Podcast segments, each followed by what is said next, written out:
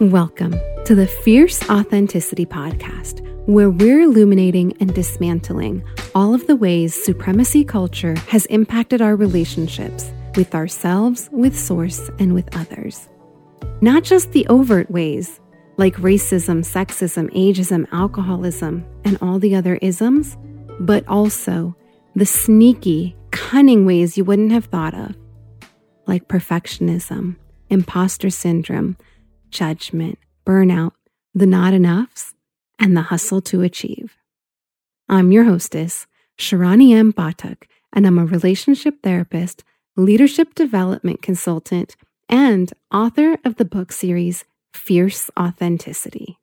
Whether you're a returning listener or you're new here, I want to extend a very warm welcome to you and invite you to connect with me through the Fierce Authenticity newsletter community if you're ready to rise above an inherited systematic invasion rooted in fear and lack so that you can calm and refocus those energies towards reclaiming a fiercely authentic personal relationship grounded in an abundance and love that is so radiant all your other relationships are elevated with you, then this is the space for you. I invite you to visit www.fierceauthenticity.com slash connect to join me. I'm so excited that you're here. And now let's dive in. Welcome back to the podcast for another episode of our pre season three review series.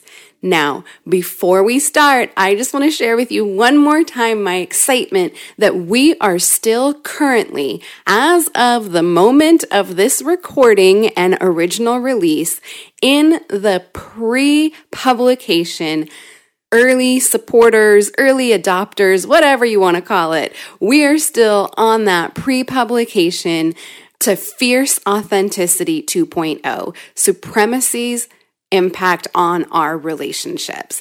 Now, you'll find the links with more information in the show notes, or you can visit www.fierceauthenticity.com slash on the journey to learn more and join me on this movement of elevating our message, the messages that we share here about all the fuckery that supremacy culture has done on us and our brains, our bodies, and how it shows up in our relationships and the interpersonal violence and oppression that we perpetrate against one another and ourselves. And learn how to heal from that so that we don't have to repeat the past and we can do something different for our future generations so that we can actually create the world that we want to see, the world that we want our children to live in, and our grandchildren, and our grandchildren's children, and so on and so forth. Because you know that at the rate that we're going right now, it's looking pretty effed up. It's not going to look so good. And the thing is, we're at a pivotal point of time in which change is happening. It's been happening. And I know that you're probably over there thinking, like, oh my gosh, I have to march the streets, or, you know, I don't want to get into Facebook fights with people or Instagram DM issues with people because of some stupid shit that they're saying. And you don't want to cut people out of your life, even though you hear some of the stupid shit they say.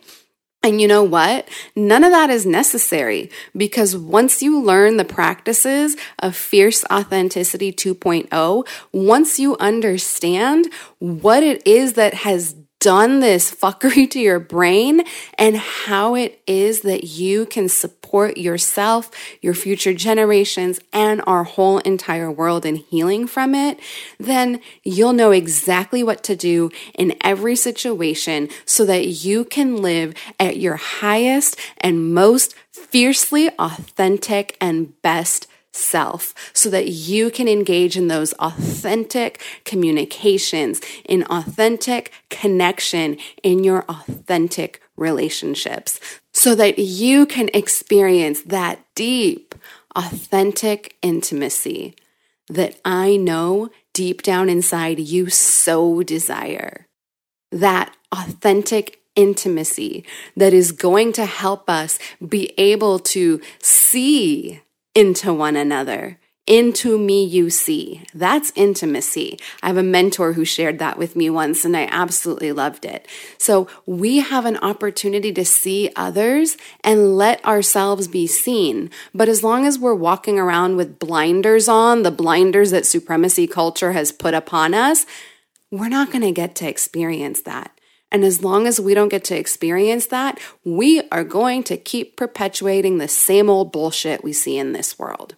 So, as of this moment, the original release date of this episode, we have just a couple more weeks left of the pre publication early supporters campaign to join on this movement to Fierce Authenticity 2.0.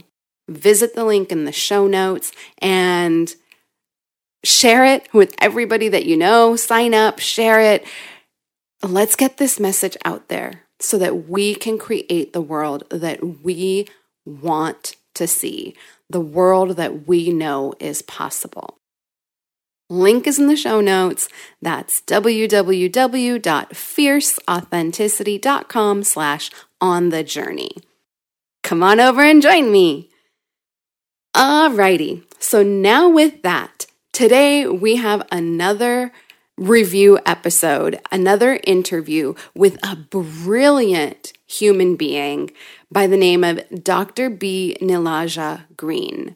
Now, Nilaja and I talk about so many deep, powerful, potent topics. I cannot tell you how many times I have listened to this conversation and I feel medicine.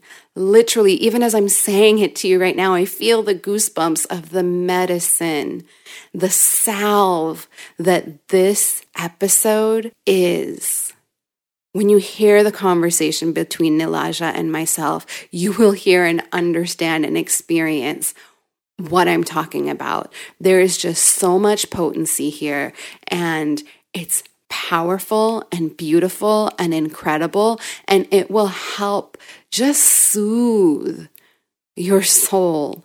It is truly the balm and the salve that we have been looking for in a time that is so chaotic and in a time that can leave us feeling so hopeless and not certain what it is that we can actually do. And the reason I'm sharing this episode with you is not only because of the deep, beautiful, healing messages that came through this episode, but also because we address a really important topic that is foundational for you to know about Fierce Authenticity 2.0. And that is the subject of intergenerational trauma.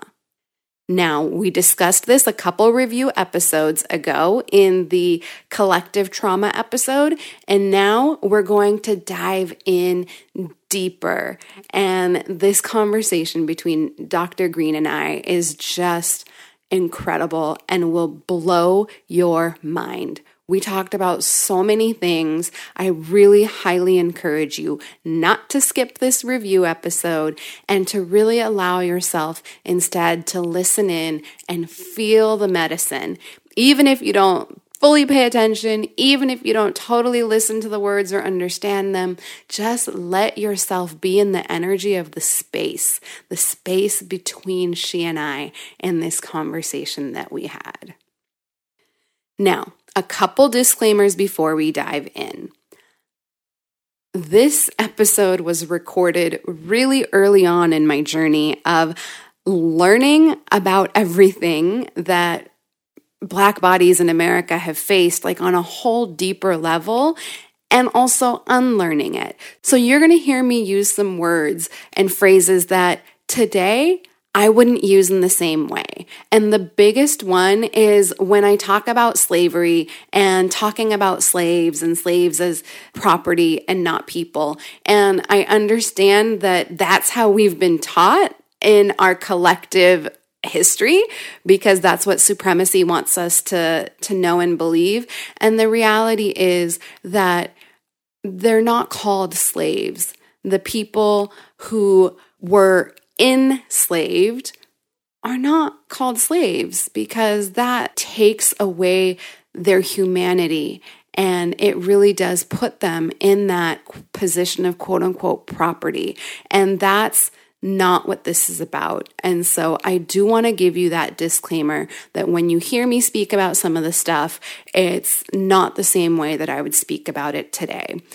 In this conversation, Nilaja and I go into talking about the enslavement of Black bodies, the enslavement and the traumas of that enslavement, how it gets encoded into the DNA, how it gets passed on, how it shows up today, and so much more.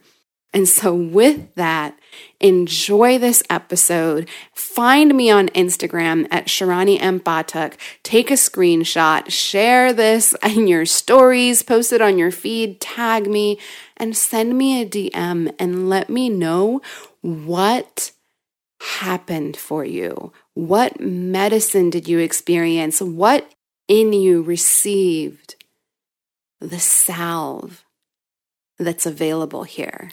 In this conversation. So, with that, I just want to say enjoy this episode and truly let it be a miracle and a healing to you. That is my prayer and my blessing for you that this episode, and quite frankly, every episode I share, be medicine and bless you in your healing in some sort of way. Enjoy.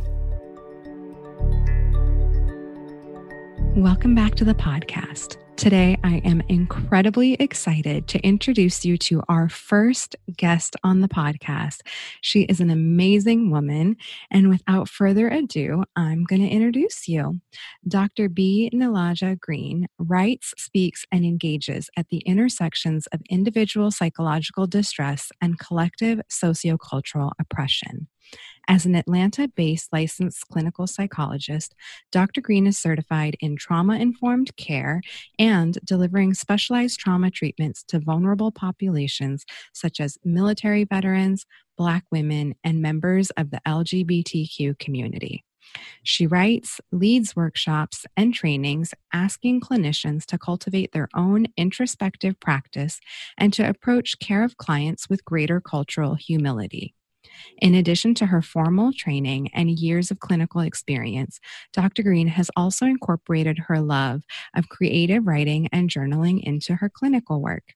In service to the community, she created an award winning community writing group for healers for four years in the Atlanta area. As a foundation for her career, Dr. Green received a BA in English and Psychology from Georgetown University and her doctoral degree in Clinical and Community Psychology from Georgia State University. She completed her internship and postdoctoral training at Yale University's Department of Psychiatry in New Haven, Connecticut, and she currently lives in Atlanta with her spouse and their adopted dog, Bean.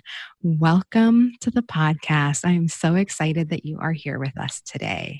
How are you? I'm, I'm so excited to be here. I am a little tired and also uh, looking forward to our conversation. Thank you for having me. You're so welcome. And I understand that tiredness. I just emailed my newsletter readers last night to tell them how exhausting the time is right now and the heaviness and how I feel it in my eyes. Like my eye sockets are tired and my bones hurt.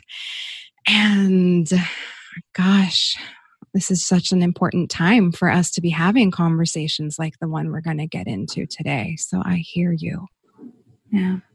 I woke up yesterday and I, I posted on my Instagram. Uh, yesterday was Juneteenth, that I felt Juneteenth in my bones, mm-hmm. that I really felt the the heaviness of the commemoration, and I, I felt like I was carrying all of the emotional weight that we've been experiencing, I would say for the past month, but really, you know, for the past half a year almost at this point.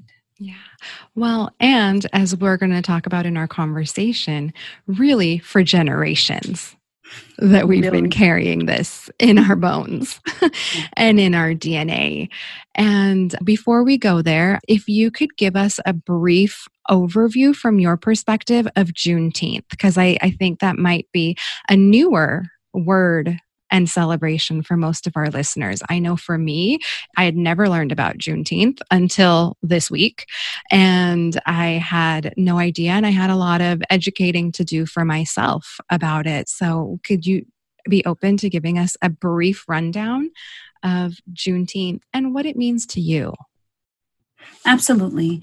Uh, so, we are in a really interesting historical moment that really feels like an opening in a different way than other similar historical moments, at least through my lifetime. When I think about Ferguson and kind of all the protests that erupted there, there did not seem to be an accompanying kind of cultural shift in the way it's happening now. So Juneteenth has been around for a long time. It really is the recognition of 250,000 enslaved people in Galveston, Texas, who were told that they were free two years after the Emancipation Proclamation. And that really came because there were slaveholders in the South who were trying their best to hold on to what they considered to be their livelihood. So they did everything they could to make sure that the enslaved people did not know that they were actually free. And so Juneteenth recognizes that these folks were enslaved for two years longer than they needed to be. And there actually have been really big celebrations in Texas for a long time. But over time, the holiday kind of fell out of favor and has seen a resurgence around the country in more recent years. And this past Juneteenth probably was the most popular I have seen it um, since I have been alive. And, and so for me, it really recognizes both the importance of that transition, but it also reminds me of how much of a system slavery was and how ingrained it was in the very founding of this country, uh, which also, of course, leads into the conversation that we're going to have today about what it means to show up today, given where we are coming from, and how today we are living remnants of that memory. Yes. And thank you so much for taking the time. I think that was a beautiful, succinct definition of all the different definitions and explanations that I've heard of Juneteenth, or actually that I've read of. I think that really captures it in a succinct manner. And I feel in my body, I feel my heart sink as you share that, you know, and I feel that of two years, it was kept mm-hmm. from the the enslaved people in mm-hmm. Texas that they were actually free. Absolutely. And I think you're spot on that this is a great transition into our topic today because our country was founded on these injustices. And mm-hmm. that is why we see such systemic problems in our country today. And, and I want to say plaguing our country, really. And I love how recently people have been saying we have two pandemics currently. We mm-hmm. have the COVID pandemic, and then we have that deeply, deeply structural pandemic of racism mm-hmm. and the systemic racism piece. And so I think this is such an important conversation for us to be having. Agreed. I have opinions about racism as an epidemic, racism as a pandemic, racism as an addiction. I've heard some people, particularly in the mental health community, talk about racism as a mental illness. And I have kind of thoughts about that, which we can get into in a bit. um, I would love to get into it right now. if you okay. are open to it, I would love to get into it right now. So uh, I understand the spirit of, of those conceptualizations that when we think pandemic, when we think virus, we think, okay, this is something that's widespread. It is something that infects everyone. It's something that we have to kind of root out and try to cure. When we talk about it as a psychological disorder or pathology, uh, that helps us to think about so here is a healthy way of thinking and here is an unhealthy way of thinking. And if we think about racism as an unhealthy way of thinking, I can see how that goes with psychopathology. The bone that I have to pick, though, with all of these different ways of conceptualizing racism, is that it didn't just spring up out of the ground. It didn't just fall from the air. Mm. That racism is actually a system that is based on a, a false ideology of supremacy. It is a way of intentionally separating people based on a completely random characteristic. It is race, but it could be eye color.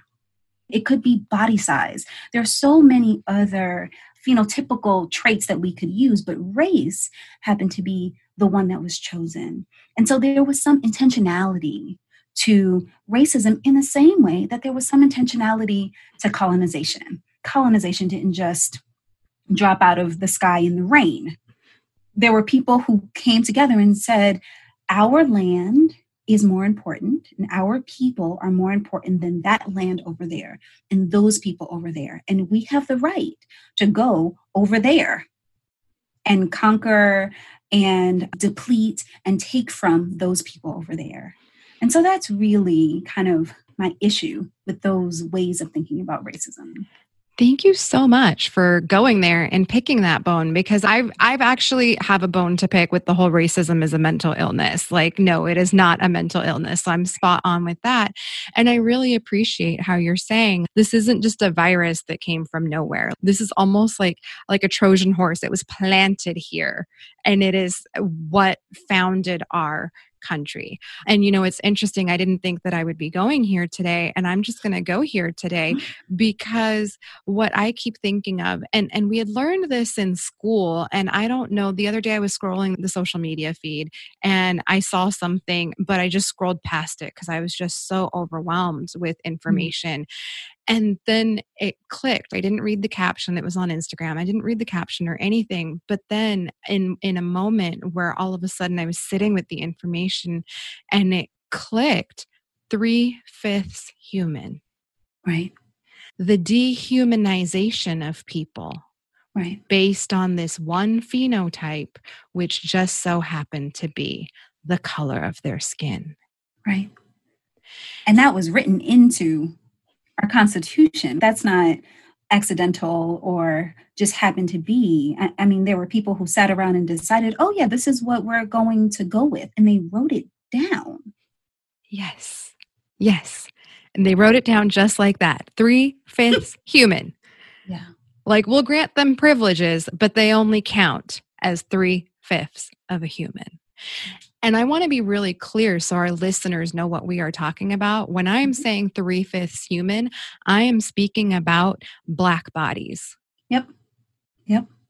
And to be clear, the three fifths compromise wasn't actually even about the enslaved people. The three fifths compromise was really about states wanting to have enough representation in government. And so, in order, particularly for the southern states, to have enough representation to compete with the northern states, they wanted to count their enslaved peoples in order to boost their um, standing with the electoral college so it wasn't even about giving people privileges or recognizing them as human it, it was a, a, a compromise because on the one hand if we talk about enslaved people as property we can't make them fully human because then they're not property. Then we have to treat them like they're human. Then we have to give them human rights. So we can't do that. But we also need extra bodies so we can increase our power. So, how can we think about this in a way where we can still retain control over these non humans, but also make them human enough for our purposes? And so then we get the three fifths compromise. Oh, wow. Thank you, because this is not what they teach us in our history books. No, it's not. No, it's not. Not at all. So thank you for taking the time to to share that with us. And and I think again it comes back to the dehumanization of a people. And I think you name it really well when you say they were considered property. Yes. And they were never considered people. And by they, again, black bodies were never considered people. They right. were considered property. Which brings me to some of the deeper depths of our conversation around the intergenerational trauma pieces. Yeah and how we carry this with us. And I'm saying we, even though I am neither black nor white, I am an immigrant to mm-hmm. this country and I got to come here thanks to all the civil rights movements of the 1960s that our black bodied brothers and sisters did. So I want to mm-hmm. take full ownership of that. And I'm saying we in terms of the collective we, because even though this exists here in America, it really exists anywhere and everywhere that was touched by colonization. Absolutely. Because where I come from, it was a British colony mm-hmm. and we have very similar issues. Absolutely. And so, share with us a little bit more when we're saying intergenerational trauma, what does that mean? So, intergenerational trauma can also be thought of as ancestral trauma. And the simplest way of talking about it is when the experiences of past generations show up in the present, right? So, you have a child who is showing trauma sequelae without having gone through the traumatic experience. And so there were uh, studies that had been done looking at survivors of the Holocaust and kind of looking at the generations following that. And the Holocaust lasted 1933 to 1945, 1946 about. And studies had found that there was something different about the the surviving generations that there were things that were different in emotional expression there were behavioral changes there were relationship disruptions uh, but what they also found and more genetic studies are beginning to find is when children are exposed to traumatic events, it changes their genes. And so epigenetics tells us about gene expression. So if my genes are changed, it means my children are inheriting my changed genes. So beyond the behavioral, emotional, uh, cognitive space, there is a physiological change that is now happening once you have exposed someone to trauma. So if you think about how those changes can show up in the generations following the Holocaust, imagine what happens when you have enslaved people who have endured slavery for hundreds of years. Hundreds of years. And we often talk about slavery as the seminal atrocity for African Americans. That after slavery, like it was all good. And like, yeah, there was segregation, but it wasn't that as bad as slavery. So like, what's the big deal? Why do we keep talking about this? But what I think that argument doesn't recognize is that following slavery, we also have a three year period where at least 500 African Americans are killed, mostly by white people, because they are trying to send the message that although you might be free in paper, you are not free in any kind of social way. And then, of course, we have the period of lynchings and the hundreds and thousands of Black bodies that were lynched. You don't have to lynch a million people in order to send a message. You can lynch two people, hang their bodies in the town square. That's a strong enough message.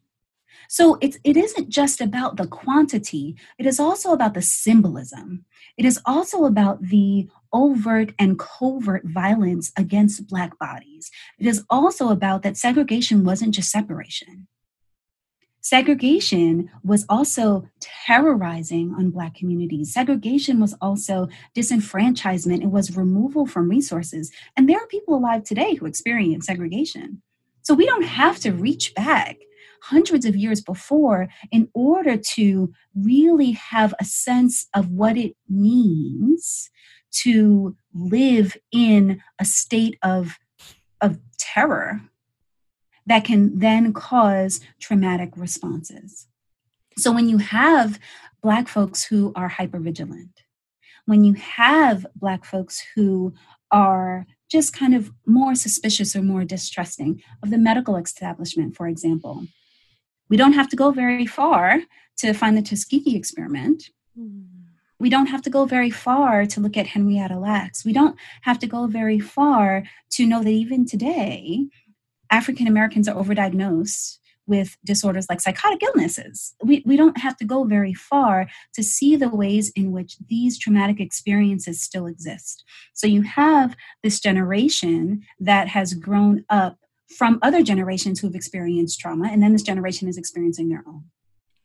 Yeah, I think that's so powerful the way you break it down for us. In episode two of the podcast, uh, it was on collective trauma, and I spoke about the mice study that was mm-hmm. done, the cherry blossom study. And so I love hearing the additional studies that you are sharing with us today. And with that said, it makes me think of Mr. Resmaa Menakem's book, mm-hmm. my grandmother's hands. Yep. And I had not even considered this until a few weeks ago when I read the article that introduced me to his work. And I will make a link in the show notes to his work is persistent traumatic stress disorder. Mm-hmm. Because post traumatic stress disorder, PTSD, right. like most military veterans. Post means it happened and it's hmm. done. You got Over. into a car collision and uh, you walked away and you get some therapy and you move on. But for black and brown bodied individuals in this country, because of the history that you just shared with us. And that was just a snippet of history. That was your 30 second highlight reel right. of the history. And because of that, that this trauma is not post or in the past for them. I've had clients tell me of the terror they feel when their black bodied men leave the house to travel and when they don't hear from their their partner mm-hmm. how it reignites that terror of is my man alive? Yes. Yes. So you're absolutely right that we don't have to go very far. And if we were talking about war in working with veterans I, I often do have to do some reality testing. So, when particularly combat veterans are worried about there being trash on the side of the road, because in the Afghanistan war, sometimes trash actually turned out to be an IED. So there are combat veterans who they come back, and I'm in Atlanta, so they're driving along the Atlanta highways and they see trash and they go into a panic. And so I often have to do some reality testing. Well, how likely is it to be an IED? Uh, you know, what's the difference between being in Atlanta versus being in Afghanistan? that can happen once an experience is over. But when we are talking about walking outside of your door and going for a run in a neighborhood that maybe you think is safe, but it turns out you're going to be cornered and shot, you are in a position where you don't actually know where the danger is or who the danger is coming from or who you can trust and who you can't or how likely it is that you're going to be able to come home or not. And so the amount of ambiguity can cause such stress such stress that even if nothing happens a police car just has to get behind you not even pull you over just get behind you to cause panic and part of that is an intergenerational trauma response. Because somewhere along the line, whether it was your ancestor or the ancestor of the person next to you, that police car pulled behind them and they didn't make it home that night. Right. Which is exactly what we're seeing on TV and on media today is we're looking and seeing and of course black and brown communities already know this we already know that there might be an interaction and your loved one doesn't come home. And this is the first time, though, for a lot of people that they are starting to see that this isn't just imagined, right? Like you were saying, right. reality testing with your veterans that you work with, that the reality actually is oh, no, it's still happening. Right, right, right. It just happened uh, this past weekend in Atlanta. A guy shot he was drunk at a Wendy's, sleeping in his car, not creating a ruckus, not making anyone uncomfortable, sleep, sleeping in his car. And apparently spoke to the officer for like 30 minutes. This is a cooperative individual. How is it that that cooperative individual then ends up dead? And so someone says, well, you know, he took the cop's taser. Yep. And ran away who is he dangerous to at that point? Right, right. Oh, you're bringing up such big, big feelings in me. Such big feelings because I watched a portion of the video. I don't, I don't watch the news usually and recently I'll I'll check in every now and again just to feel the temperature of what's going on and I saw that video. Yeah. And I asked I turned around I asked my husband why? Why? Why? And if they were going to shoot, which is not even an appropriate response, but if they were, why would you shoot someone to fatally injure them? And. I'm sorry, when I say fatally injure, I mean to kill them. Yeah. Yeah. There's no reason for it. Yeah. So I appreciate how you brought up Resmaa's book and how you talked about big feelings coming up because I actually had not really thought about his term somatic abolitionism. Mm-hmm. I had not even heard of such a thing, I think, until earlier this year, where I'd gone to a virtual conference looking at embodied trauma. And I think that he does a really good job of talking about how trauma really lives in our bodies.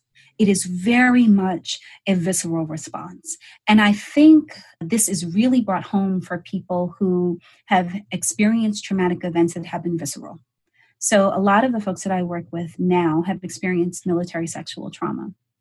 And, and many of them experienced sexual trauma before they even got into the military, which is a whole other conversation about trauma in our society. Yeah. But one of the ways they feel trauma in their bodies is when someone touches them. And it doesn't even have to be a sexualized touch, right? It doesn't have to be a touch on a particular part of the body that was traumatized. It could be a hug, it could be a touch on the shoulder, it could be a, a touch on the neck. But there is a, a body response. And I, I think that we have an easier time thinking about that when we think about traumas that are directly on the body in that way. But we have a harder time thinking about that when the trauma is more collective, is more kind of in the air. And I think it's important for us to pay attention to the reality that racism, colonization, isn't an outside external experience only. It is very much an internal experience. Very much. It is something that you feel. Yeah. And I can, I, can really resonate with that a lot actually. A couple weeks ago, I live in San Jose. I'm actually based in San Jose, California. And when the first set of protests began after Mr. Floyd's death, that first weekend, the police in San Jose responded in a militaristic way. They hmm. actually mm-hmm. shot their own anti bias trainer mm-hmm. and injured him with their rubber bullets. He was trying to de escalate the situation and they shot their own anti bias trainer. Oh, the irony. yes. Oh, the irony. And of course, this was a black bodied man. Yeah. That they shot who was doing the anti bias training work. And so our, our city, San Jose, went on curfew. Mm-hmm. So now we're already on lockdown because we're in one of the strictest counties in Santa Clara County. We haven't experienced the relief that the rest of California or other states have. And I'm not going to talk about my thoughts about that. I'm doing my part. And so I'm following these orders and I'm staying home as much as I can and only going out for essentials. And it was like, okay. And yet that activated trauma in my husband. Because we come from a country where military coups were a reality. Right. And I didn't understand when he was like, this whole being on um, lockdown is triggering memories for him in his body mm-hmm. of when he was a kid and he was huddled up with the women because he was a child, huddled up with the women, and there was a bucket of rocks that if there were mm-hmm. any intruders, he had to throw them. You know, they were throwing and so it really brought up that that trauma for him and I, I didn't fully understand it until two months later when we went on curfew when mm-hmm. it's one lovely evening and i'm said to him let's go for a walk let's finish our dinner and take the dog for a walk that sounds like a really nice thing to do and then i was like oh my gosh but it's 7:30 and curfew starts. So we have to like go like now. And it and then I viscerally felt in my body what my ancestors experienced. And when I say ancestors, I'm talking about my parents. I was three when I came, so I don't know if I actually experienced it, but I know that this is my parents. Like, so when I'm talking ancestors, I'm talking about my parents. Right. And right. my grandparents. And that's when I understood how our current circumstance and what we're seeing in our country today, how it is triggering all of my own ancestral traumas. Yes. Absolutely. And so, uh, one of the reasons I think it's so important to have this conversation, and I'm grateful that you're having this conversation, is one, I don't think we talk about it enough when it comes to racism, when it comes to colonization, for example. I think that when people talk about experiences like the Holocaust, and then they talk about intergenerational trauma, that uh, for some, that's an easier connection to make Mm-hmm. And maybe because of the historic, it's closer in time. Maybe it's for other kind of cultural and societal reasons. But uh, but I think that there's something that feels a bit more nebulous or ambigu- ambiguous or distrusting about thinking about intergenerational trauma in these ways, in these particular circumstances. But I think it's really important that we're talking about it and also that we recognize that racism isn't just about the black and brown bodies, it's also about the white body. That, that racism also lives inside of white bodies. And part of the way racism continues is it, in some ways, convinces the white body that it's not their problem. They're not really feeling it. It's not them. It's the the black and brown folks. They need to heal. And maybe we can have compassion in their healing, or maybe we can feel guilt in service of their healing, or maybe we can do something in some way to help their healing. And one of the things I think it's important for us to, to do is to complicate that and to actually say, well, well, maybe there's some healing that y'all need to do. Maybe we need to think about how supremacy it not only oppresses the oppressed, but it also oppresses the mm-hmm. oppressor. It dehumanizes the oppressed, but it also dehumanizes the oppressor. Maybe we need to think about that. Maybe we need to think about how there have been certain aspects of history that have been shielded from you. Let's expand how we think about who is being impacted by racism and colonization and where the healing needs to happen.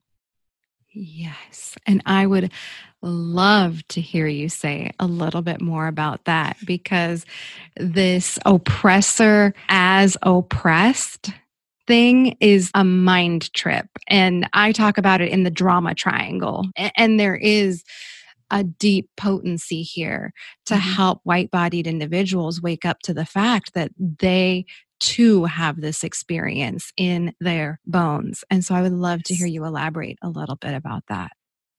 So I know people say this in a cliche way, and I'm not saying it in a cliche way. I'm actually saying it as a avenue to say the next thing.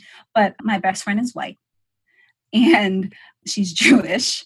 And we actually have spent, we, we've been friends for many years, and we've spent many years trying to have honest conversations about race and culture and they're hard to have.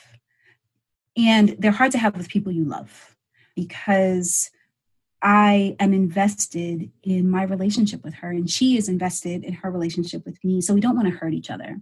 But both of us are coming to the relationship with experiences that we may not know how to talk about with one another, that we don't really have language for. And so we may end up causing pain when we don't mean to.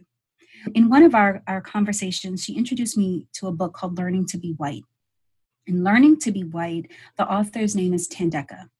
Learning to Be White is really about the ways in which because race is a social construction, it's not only a social construction for Black and Brown people, it's also a social construction for white people that when we go back to the 1600s, there wasn't really a thing. White people, that wasn't a thing. There were Irish people, there were Italians, there were Polish. They weren't really white people. The idea of white people is a historical construction that also creates a, a class divide, and race serves as an easy marker of a class divide. So, in order to learn to be white, there are some things that have to be sacrificed. There are some things that have to be let go of in order to be a part of this privileged class. And part of what that means and part of what is sacrificed is your connection to other parts of humanity. Yes, Yes. as soon as you said certain things have to be sacrificed, I immediately was like, oh my God, our humanity and parts of our humanity. Yes. So I love the way that you are saying it, our connection to these other parts of humanity. Yes. Yes. Yes. So, with that, I think it's important to also. So, for example, uh, I was in a, a, staff meeting. I've been avoiding Zoom staff meetings during this time, but I was in a staff meeting, and it was a staff meeting where the Black and Brown folks were sharing their experiences in a really emotional way. And many of the white folks, beyond expressing compassion, were silent. They did not have language. And so, part of what can happen with racism is the silencing of white people not really knowing how to talk about their own racial stories because we all have them. We all have racial stories. I was friends with another white woman. She was a woman at the time. We were both girls. And, you know, we were just friends. And then her grandmother had something to say about us being friends. So I learned something, but she learned something too. There was something that she was being taught about what was acceptable and what wasn't acceptable who she could connect to and who she couldn't connect to what how she could be in the world and how she couldn't be in the world. That can be quite painful. So like let's talk about that. I'm so curious to hear more because we're seeing that freeze from a lot of our white bodied friends and it's spot on what you're saying. Nobody knows what to say or how to say it. And actually episode 1 of the podcast was you're gonna mess it up but just have mm-hmm. these conversations anyway. And i'm so curious to hear from you how can we? Because i think there is this fear that white people or even even myself, I was mm. afraid to have these conversations because, again, I am a brown immigrant woman and mm-hmm. I don't totally understand how to have these conversations either. I'm learning just as much as the next person. Mm-hmm. And so I guess it's more to elaborate on how, yeah, just to elaborate on that. So I, I think many kind of anti racist programs and, and teachers and also Resmaa. I, I say that like I, I, know him personally, but one day I will meet him. Oh, yes, Maybe he will listen to your podcast and he'll be like, I need to meet them. They're talking about me a lot. I need to meet them. Unless you unless you have met him. I just assume that you do not. No, I have not met him. One of the things that I've heard those trainers say, and I also have heard him say, is the importance of affinity groups. Uh, and affinity groups are really groups of individuals that contain a particular characteristic in common. And in the case of talking about racism, the characteristic is, is normally race. So an affinity group might be a group of white bodied individuals, another affinity group might be a group of black bodied individuals, or sometimes it's black and brown people together. Because although you have a different story than I have, there are ways in which our stories converge differently than if we were in a group with other white bodied individuals. Mm-hmm. Because when people see you and when people see me, they think different things than when people see a, a white woman walking in because of our associations. It's not even a, a conscious kind of thing, but there has been a different social construction of black woman there's been a different social construction of immigrant woman these are mm-hmm. different things so one of the things uh, that I've heard uh, trainers talk about and also Resmaa talk about is the importance of affinity groups for the the purposes of locating responsibility in its proper place. Mm-hmm. So when a white person says, "Yeah, I had this black friend when I was younger, and my mother told me that I could play with them, but they couldn't come into the house," and I had to deal with what that meant. That lands differently in a group of white bodied individuals than in a group of black or brown bodied individuals. Mm. Where that pain lands is different.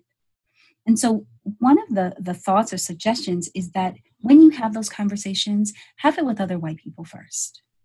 Allow the container of that group to help you manage that pain. Allow the container of that group to help you manage your confusion. That's not mine. That's not yours. We have different things to manage. We have we have different stories to heal from. That's your experience and story that belongs in that group. So as white people begin to become more conscious of their own racialized uh, constructions and ideas, I encourage them to do it with each other first. Mm. Not only because it's important to educate and have that conversation with each other, but because there's some stuff that y'all need to deal with that we don't need to deal with. I, I, I, don't know a nicer way to yeah. say that. yeah. Well, and I think that's the really real truth. That is a very real truth. And thank you for breaking it down and making it so simple this affinity groups. I'd seen that actually where someone was posting that they're starting a study group mm-hmm. and that they were doing different groups. It was going to be white bodied individuals in one study group mm-hmm. and if there were enough to separate the black and brown bodies they were going to separate those two. Otherwise it was going to be black and brown bodies together.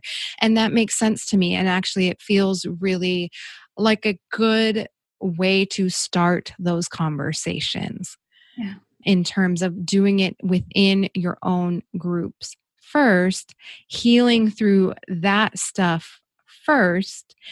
And so when they show up to the conversations with each other, yes. they're not bringing the whole mess with them. They're bringing yes. the message. Exactly. Exactly. That that was perfectly stated. Exactly. Yes. Yes. Thank you. Thank you. I'm in a 12 step program. And they say you take the mess to your sponsor and the message to the meeting. Yes. And it sounds like that taking your mess to each other in your affinity groups and taking the message outside when interacting with each other. Absolutely. Absolutely. James Baldwin, who I have recently become a very big fan of, he has a, a lecture, a debate with William Buckley in the 1960s, I think. And it's this debate that is taking place in, in London. And it's a, a group of well appointed young white British professionals. And the debate is Has America advanced at the expense of the Negro? Oh. And William Buckley is like the representative of kind of the conservative intellectual in America. So they're having this conversation. One of the things that Baldwin talks about is he says racism is not the, the responsibility of Black and Brown people to solve. We did not create this. We didn't make this up. Like, y'all came up with this. So it is not our job to solve this for you. And I think when we talk about affinity groups, what can happen when we haven't yet done that healing separately is we come together and and we mix up responsibility and accountability and caretaking because we all have been socialized in a particular way. Many black and brown people have been socialized to take care of white people that we don't want you to feel bad and no don't feel guilty and let me help make this better for you. And so now we have centered you. And whatever healing we need to do takes a backseat. Yeah. Oh and I am so glad to hear where the original person who spoke that comes from. And I'm assuming that's the original person actually, because I've heard that over the past couple weeks mm-hmm. as my, I myself, as a brown woman, have gotten so wrapped up in the anti racism work. And I may have overdone it a little bit and shot out my own system as I am also dealing with my own ancestral yeah. stuff coming up. And I had a mentor share with me. She said, Sharani, and she's a black bodied person. She says, Sharani, racism is not black and brown people's problem to solve. It is white people's problem to solve. So go let them solve this problem while we continue to let our light shine. Yes. Yes. We have other work to do. That's yes. not about that. Yes. Yes. And so, with that, I'm curious. It feels like affinity groups is a really great action step that listeners can take. And to wrap it up and bring it home, what are actionable things that listeners can do as they are doing their anti racism work, as they are waking up to collective and ancestral traumas that they have mm-hmm. held in their bodies most of the time unknowingly? What are some practical, actionable steps that listeners can take? So, I, I think fundamentally, we have to be open to discomfort. That we are in a historical moment that is amplifying atrocity in many ways. And when that happens, we might want to hide or try to find quick solutions. And this is hundreds of years in the making. We are not going to unmake it in a week, in a month, with one law, with one amendment. That's not how this is going to happen, no matter how motivated people are right now. So I, I just I want to offer that that you know Bayo Akomolafe, I think his name is. He is a philosopher, clinical psychologist, this brilliant Nigerian mind. He says times are urgent. We must slow down. Mm-hmm. And the first time I heard that, I was like, that sounds beautiful, but I don't know what that means. but then I, I thought further about it. And I, I was paying attention to when I go on my social media feeds, there are all these anti racist reading lists and anti racist parenting groups and anti racist this and anti racist that. And so now I have like 75 more books to read and 15 more podcasts to listen to and five more presentations to create. So I have all this work to do. But if all we're doing is this external work and we are not sitting and doing any of the internal work, all of the external work, A, will burn out really quick. B, we can start to create a mess hmm. because our internal stuff isn't worked on. As therapists, we know this. We know that if there are, are unresolved hurts and wounds uh, let's say in the relationship space, right? If I haven't dealt with what I need to deal with from my past relationship, guess what's going to happen in my new one, right? It's the same thing. So we have to recognize that the most important work is internal work, and we have to do it.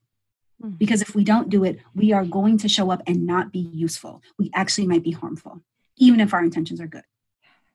So doing the internal work, sorry, being open. No, I was going to say, I, I love that. Mm-hmm. And I, if I can jump in here, I love how you're saying if you're just doing all this surface level stuff, it's going to be, you didn't say it this way, but the image I'm getting is like some cheap plastic band-aid that's not actually going to stick yes. it's not it's not a quality uh, medical device that is actually going to help heal the wound it's right. just going to be something you slap on kind of like cheap lipstick you know you can't mm-hmm. put lipstick on a pig and not call it a pig right like it's still a pig if whether you put lipstick on it or not and and that's that's what i'm hearing you say is that without the inner work which we know that as therapists without right. the inner work none of this is going to stick. It's all going to be just cheap fast you know it makes me think of empty carbs. It's all yes. just going to be a whole bunch of empty carbs that makes a bigger mess.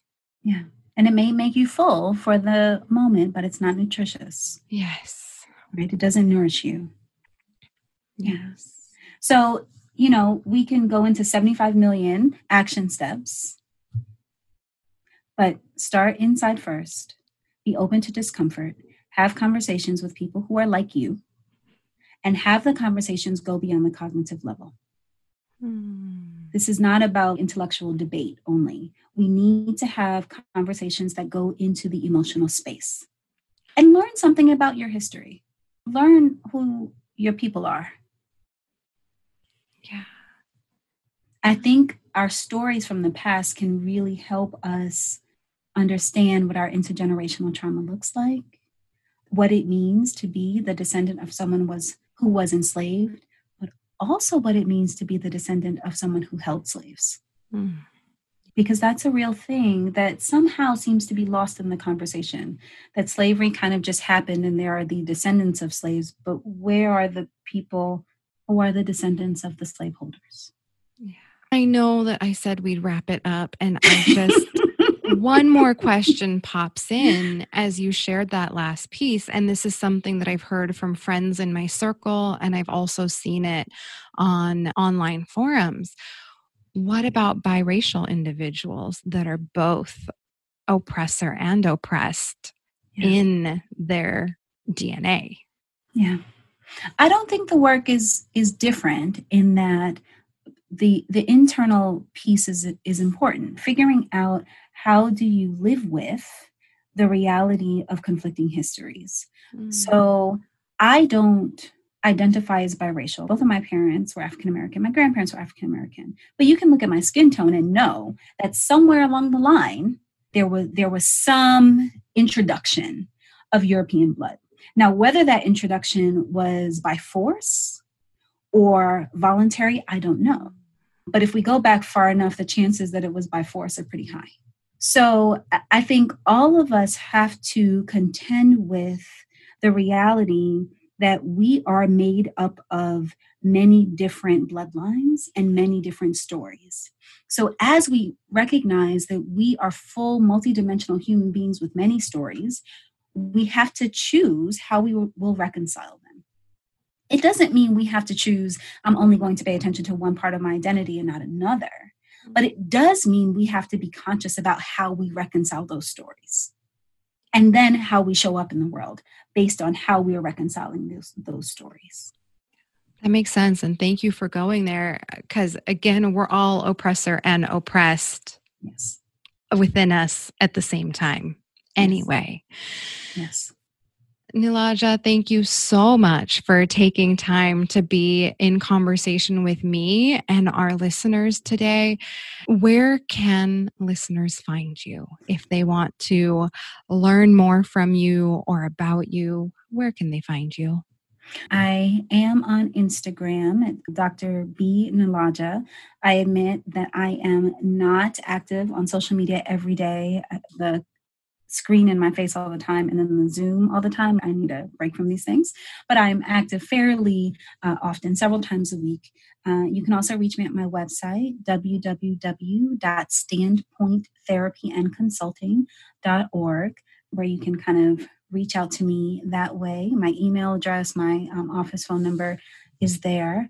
I also engage in activities around Atlanta. So you might see me speaking on a panel, being at a community event, sharing uh, what I know, and also learning from the community in different spaces. I try to always remember that our work as healers, and I consider my work primarily as a healer, even before I call myself a psychologist, that our work as healers means that we always have to be open to learning, that we always have to be curious and not believe that we have gotten to the place where we have all the wisdom and we know all the answers.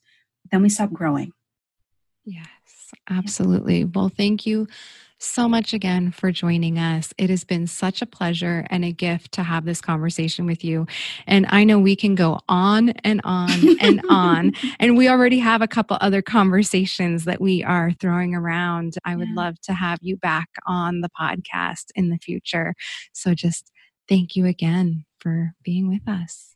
Thank you so much, Shirani. I really appreciate you not only giving me this platform, but having this conversation and thinking about the the urgency of this conversation and sharing it in such a way that hopefully people can ingest it with with compassion for themselves because we have to have compassion for ourselves. We can't get caught up in self judgment that stops our uh, enlightenment. We have to have compassion.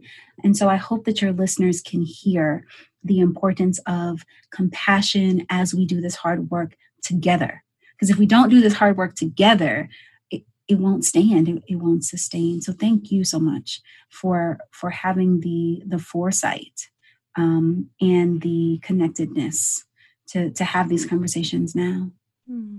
thank you and i take no credit. I got divine orders to do this and to launch this podcast. I had to throw my whole plan out the window and uh, and take the divine orders. So thank you for seeing that in me.